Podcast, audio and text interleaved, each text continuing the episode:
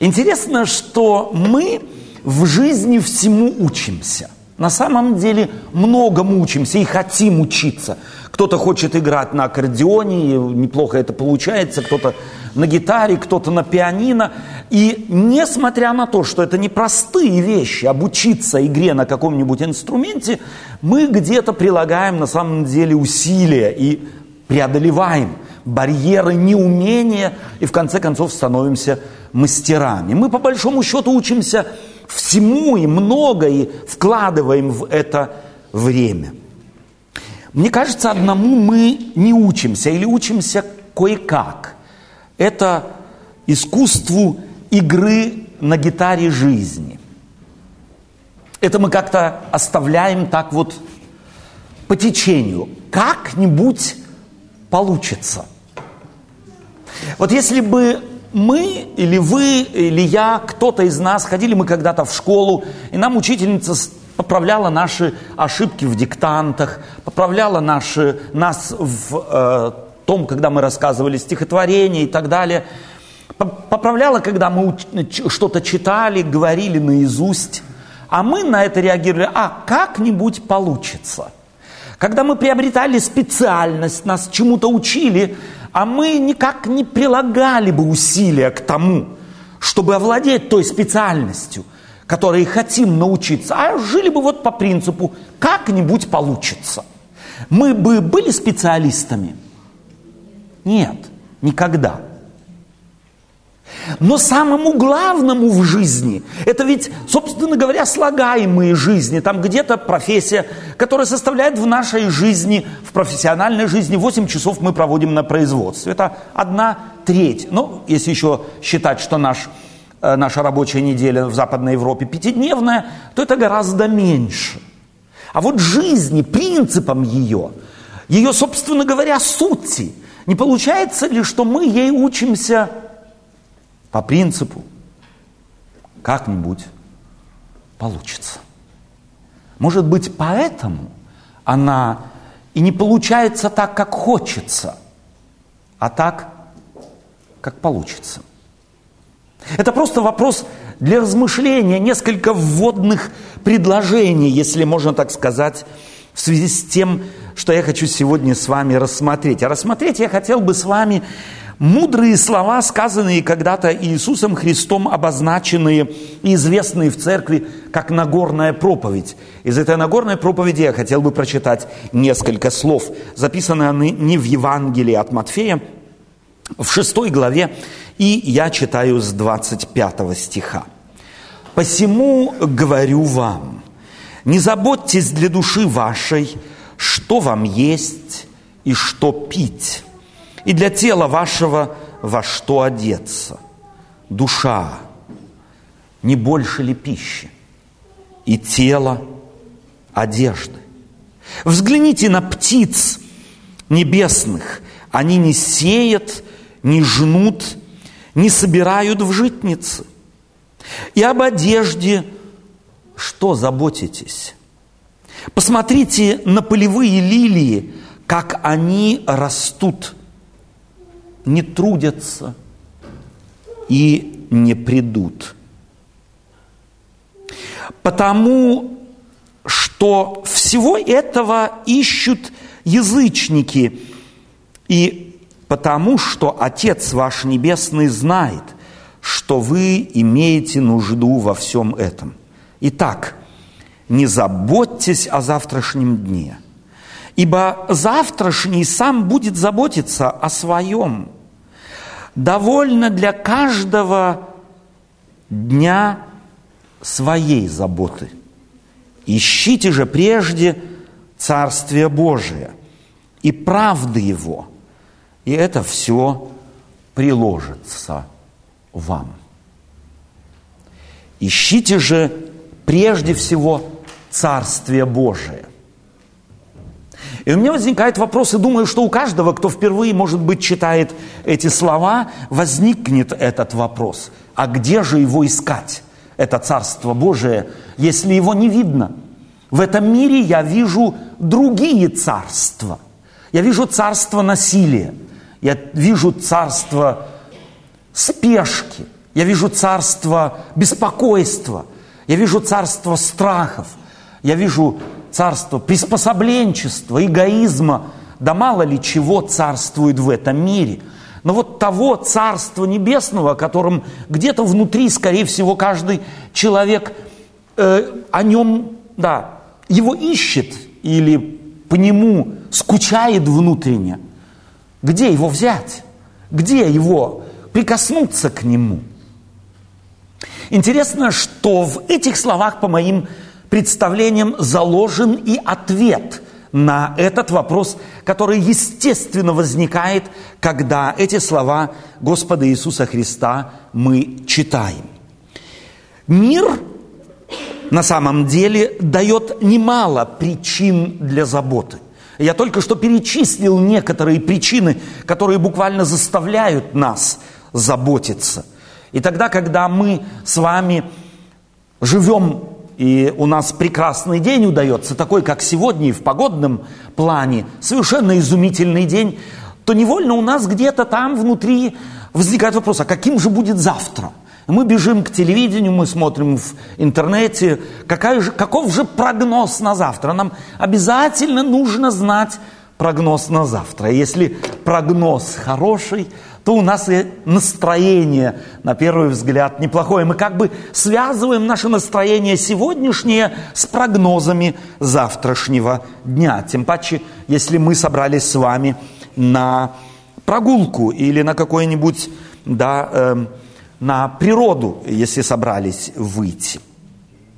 Но Господь говорит, не заботьтесь о завтрашнем дне. Иисус предлагает и говорит о том, чтобы мы попробовали переставить приоритеты в нашей жизни. Бог, хочет сказать Иисус Христос, заботится о вас. Приоритеты расставил Он – он хочет сказать, что если вы будете заботиться о том, что не лежит в вашей компетенции, то вы ничего изменить не можете. Это все равно, что если я сяду в поезд, не будучи машинистом, и буду, сидя в вагоне, спрашивать, а какие там теперь сигналы э, семафоров меня ожидают за поворотом. Смогу я что-то изменить? Если я начну беспокоиться и спрашивать себя, а что если что если стрелка не переключится как надо? Что если навстречу какой-нибудь поезд? Я что-то могу изменить? Какой будет моя поездка на этом поезде? Будет она мне доставлять удовольствие? Думаю, что нет. И вот Иисус Христос несколько представляет жизнь как некое движение, в котором за какую-то часть отвечаю я, как если я в поезде еду, то мне не надо отвечать за направление поезда. Мне нужно отвечать, если я двигаюсь по вагонам и смотреть под ноги, чтобы я не споткнулся и не упал в вагоне, в котором я нахожусь. За это я несу ответственность, но за это не несет ответственность машинист. На том, за то место, где я сижу, я несу ответственность, но не несет машинист. И я думаю, что жизнь можно сравнить в какой-то степени с неким поездом направления, которого в большей или меньшей степени определил Бог. Он определил его вестью Евангелия и говорит, что Бог возлюбил мир, что Иисус Христос возлюбил мир, что Иисус Христос примирил мир с собой через жертву Голговскую. Общее направление мира – определено Богом, Он сидит за штурвалом. Но вот вагоны этого поезда, ваши дни, ваши недели, ваши месяцы и годы, какими они будут, Бог положил в ваши руки. Я могу и должен выбирать. Я могу и должен определять, чем наполнится мой каждый день. Бог нигде не определил мне мою специальность, Он дал целый ряд веер возможности выбирать и хочет, чтобы я выбрал ту, которая мне нравится, мне принесла бы удовольствие, и тем, кому я буду служить моей приобретенной профессией. Бог в этом мире создал массу музыкальных инструментов. И я не думаю, что Бог совершенно определенно определил, чтобы те, кто сегодня играли на пианино, ни в коем случае, ни под каким предлогом не вздумали бы никогда бросить игру на пианино и взяться за скрипку. Это определили они. Дети определили, скорее всего, предполагаю я – Родители, может быть, предлагали, может быть, это, а может быть, то, посмотри на это, посмотри, как гитара звучит, смотри, как аккордеон звучит, посмотри, как звучит пианино, и выбери. И мы можем выбирать. Бог сделал нас способными на это. И выбрав, Бог хочет, чтобы мы серьезно относились к нашему выбору – и этот выбор возможен только потому, что Бог выбрал нас. Бог выбрал нас для того, чтобы нас благословлять. Здесь в Нагорной проповеди Иисус Христос предлагает посмотреть на птичек. Я не знаю, не знаю, известно ли вам, но я не так давно был совершенно потрясен новым открытием орнитологов. Может быть, оно для меня новое. Я всегда на кукушек смотрел так как-то вот с неким предвзятым мнением. Вот кладет это несчастная кукушка яйцо в другое гнездо. Не парит это, это яйцо и птенцов своих не кормит, летает себе и кукует, и все – но интересно, что Бог так создал, что кукушка-то по-другому и не может. Потому что кукушки питаются совершенно определенным видом лохматых таких гусениц, которых не едят никакие птицы, кроме них. Потому что гусеницы эти ядовиты сами по себе – и если бы они кормили этими гусеницами своих птенцов, то отравили бы их. А взрослая кукушка, взрослея, вырабатывает некий внутренний механизм, который подавляет яд этих гусениц. И таким образом Бог заботится о том, чтобы кукушка была сыта, и чтобы эти ядовитые гусеницы не травили бы безмерно растительный мир – ну и сделал так, чтобы род кукушек не выводился бы в мире, они постоянно уничтожали бы этих ужасных ядовитых гусениц. Бог позаботился о всем. Бог позаботился о том, чтобы кукушка не умерла с голода, но чтобы и не травила своих птенцов. Потому что птенцы до определенного возраста – ядовитых этих гусениц просто переваривать не могут. Посмотрите, говорит Бог, на птиц небесных. Бог сделал так. Или мне интересно, Бог предлагает, Иисус Христос предлагает в своей Нагорной проповеди, посмотрите на лилии, говорит Он. А я хотел бы ваше внимание обратить на действительно индийские лилии особого рода. Цветет это, этот цветок всего сутки. Расцветший, он цветет всего сутки. Но обладает невероятными способностями. При температуре, внешней температуре плюс 10 градусов, цветок этот может сохранять температуру плюс 30.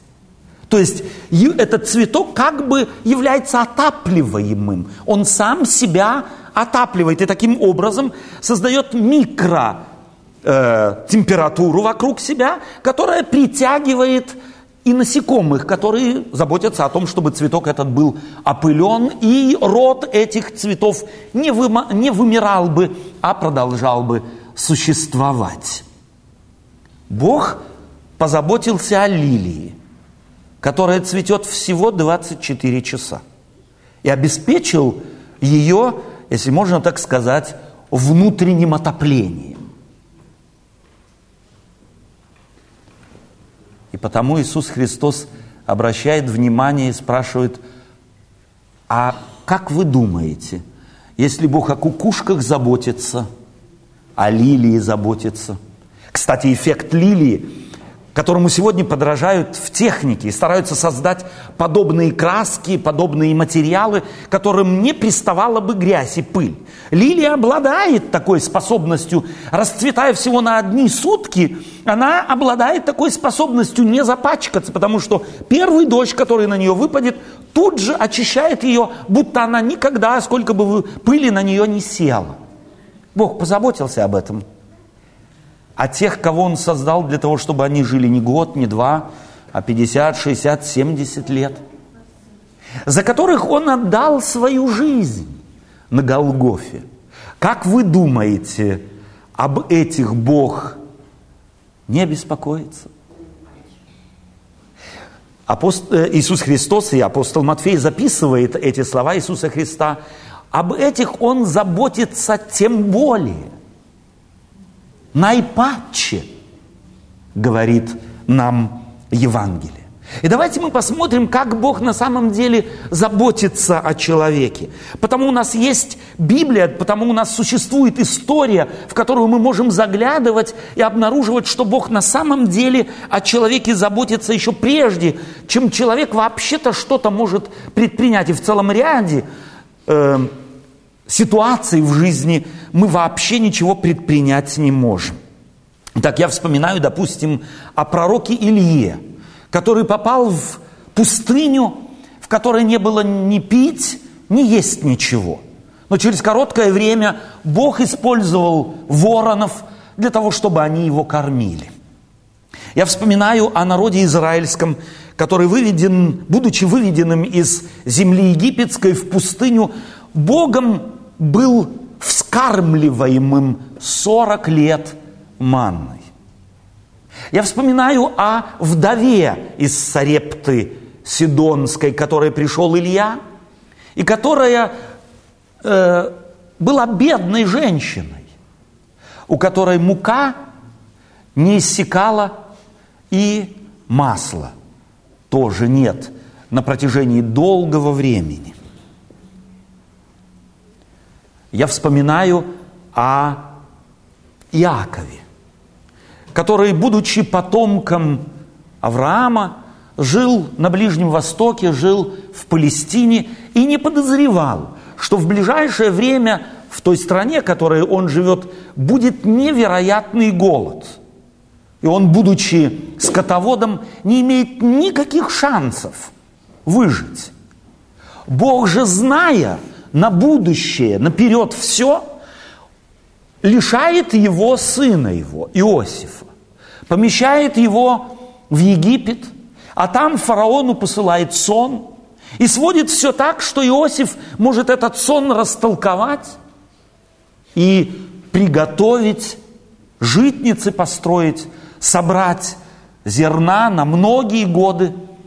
И складывает Бог все так, что Иаков – и его семья приходят в Египет и таким образом спасаются от беды, о которой вообще не подозревали и никак не спаслись бы, чего бы ни делали, если бы даже и пытались спастись. В Библии есть свидетельство глобального характера. Я вспоминаю о пророке Данииле, который попал в плен вавилонский – будучи еще совершенно молодым человеком. И Бог все складывает так, что Навуходоносору, владыке Вавилонской империи, он посылает сон. А Даниилу дает возможность истолковать этот сон. И в этом сне он как бы на века вперед. Вы помните этот сон с истуканом с золотой головой, серебряными руками и грудью, медными бедрами, голенями железными, ступнями наполовину из железа, наполовину из глины.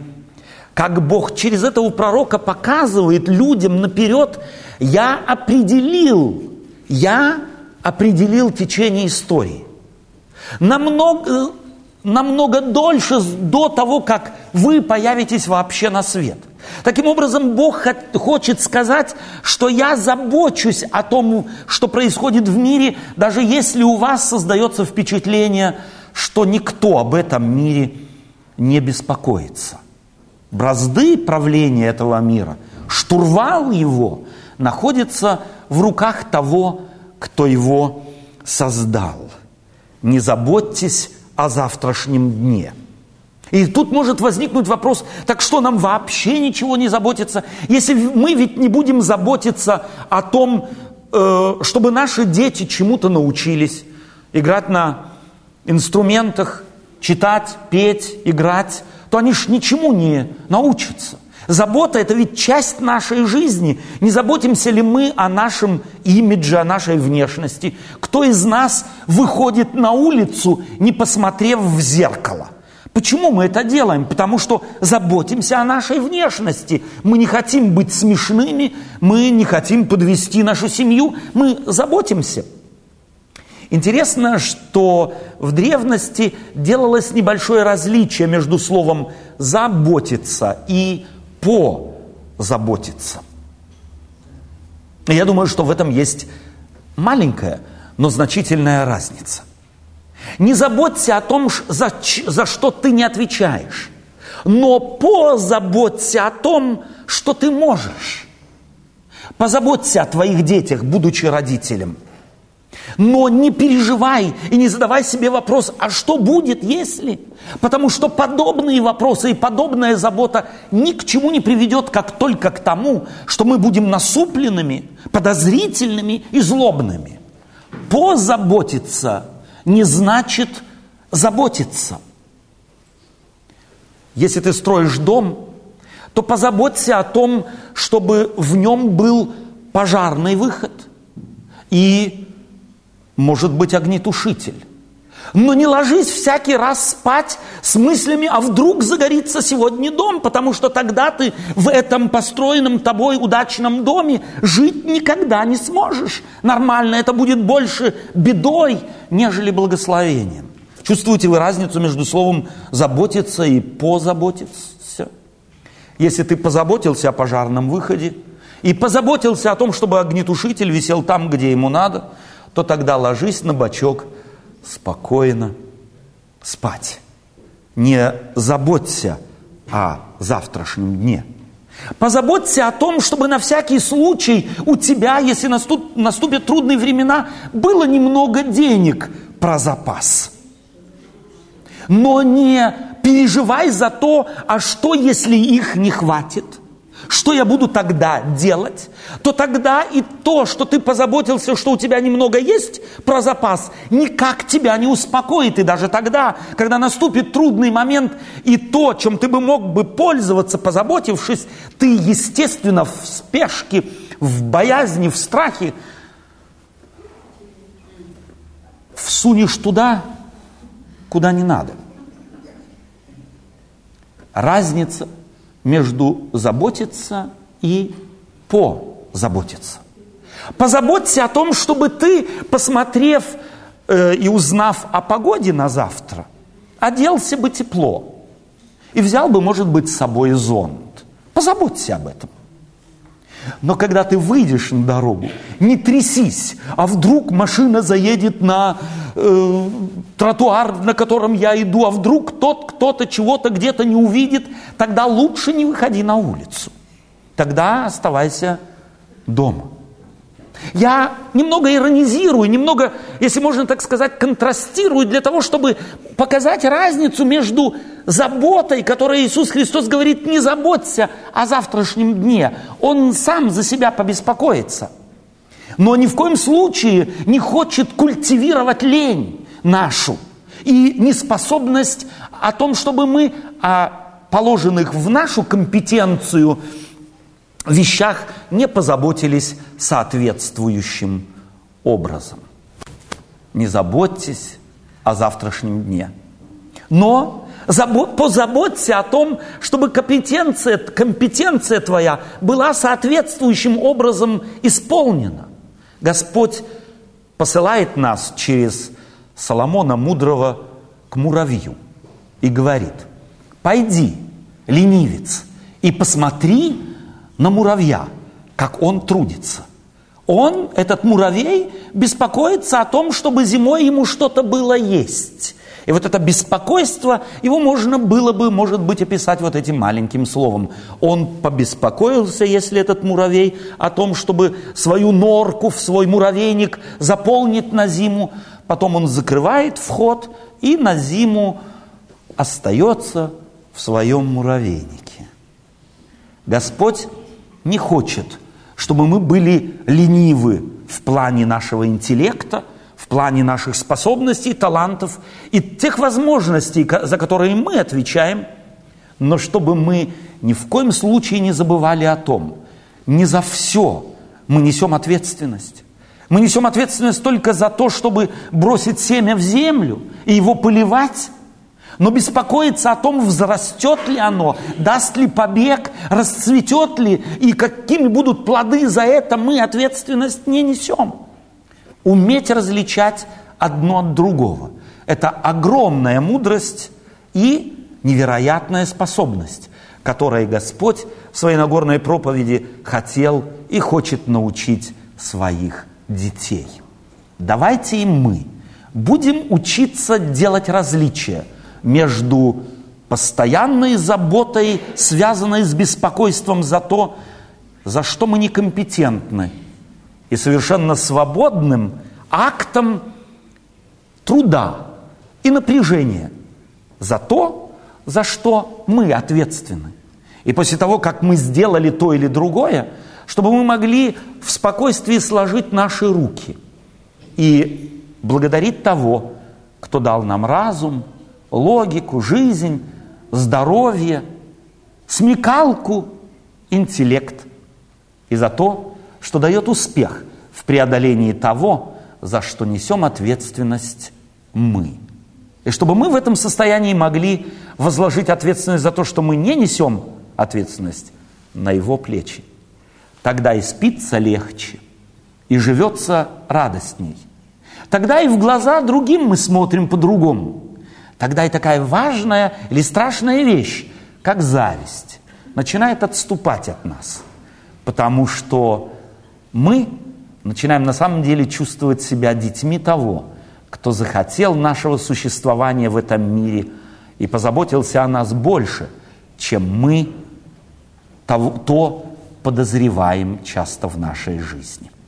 Пусть Бог благословит вас в упражнении, в том, чтобы не заботиться о том, о чем мы не можем заботиться, и о том, чтобы мы прилагали усилия и нам удавалось бы то, за что Бог ответственность положил в ваши и мои руки. Аминь.